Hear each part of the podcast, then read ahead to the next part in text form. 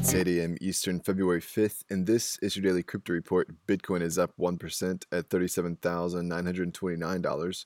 Ethereum is up slightly at $1,665, and Polkadot is down 1% at $20.58. Those leaders by market cap, top gainers in the last 24 hours, Maker up 37%, Cardano up 17%, and Theta token up 16%. Today's episode is brought to you by the digital marketplace Ungrocery. If you've ever thought about who your food comes from, Ungrocery is the place to shop. Join the food people online at Ungrocery.com. Well, Yearn Finance suffered an $11 million exploit in a DAI lending protocol. A member of the Yearn team posted that the attacker got away with $2.8 million in DAI. The exploit was triggered by an Aave flash loan. The YFI governance token price dropped around $4,000 on the news, with holders swapping YFI for Ethereum.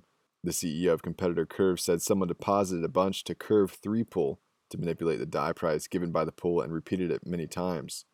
Well, a crypto fund backed by limited partners including Paul Tudor Jones and LL Cool J has come out of stealth. The group is led by Gene Hutchins, co-founder of Silver Lake Partners, who has been in the crypto space for some time. The $72 million fund has been backing crypto and blockchain projects since early last year. Suzhou is set to give away $5 million in the latest digital yuan test. The giveaway will take place Friday, with winners announced February 10th. Winners will have 16 days to spend the money at selected offline merchants in Suzhou and the e-commerce JD.com. Well, Bermuda-based Crosstower is launching a Bitcoin fund to go head-to-head with Grayscale's GBTC. The fund will debut with $20 million under management. It's setting itself apart from Grayscale by charging a management fee of 0.6% compared to Grayscale's 2% fees, and it also features daily liquidity. The minimum investment amount is $100,000, and it's limited to 99 U.S. investors, but unlimited to offshore investors.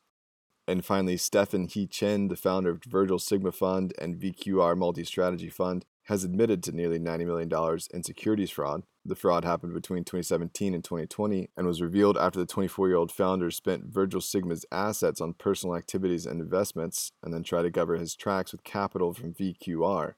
He faces up to 20 years in prison. That's all for us today. Visit us at dailycryptoreport.io for sources and links. Find us on social media.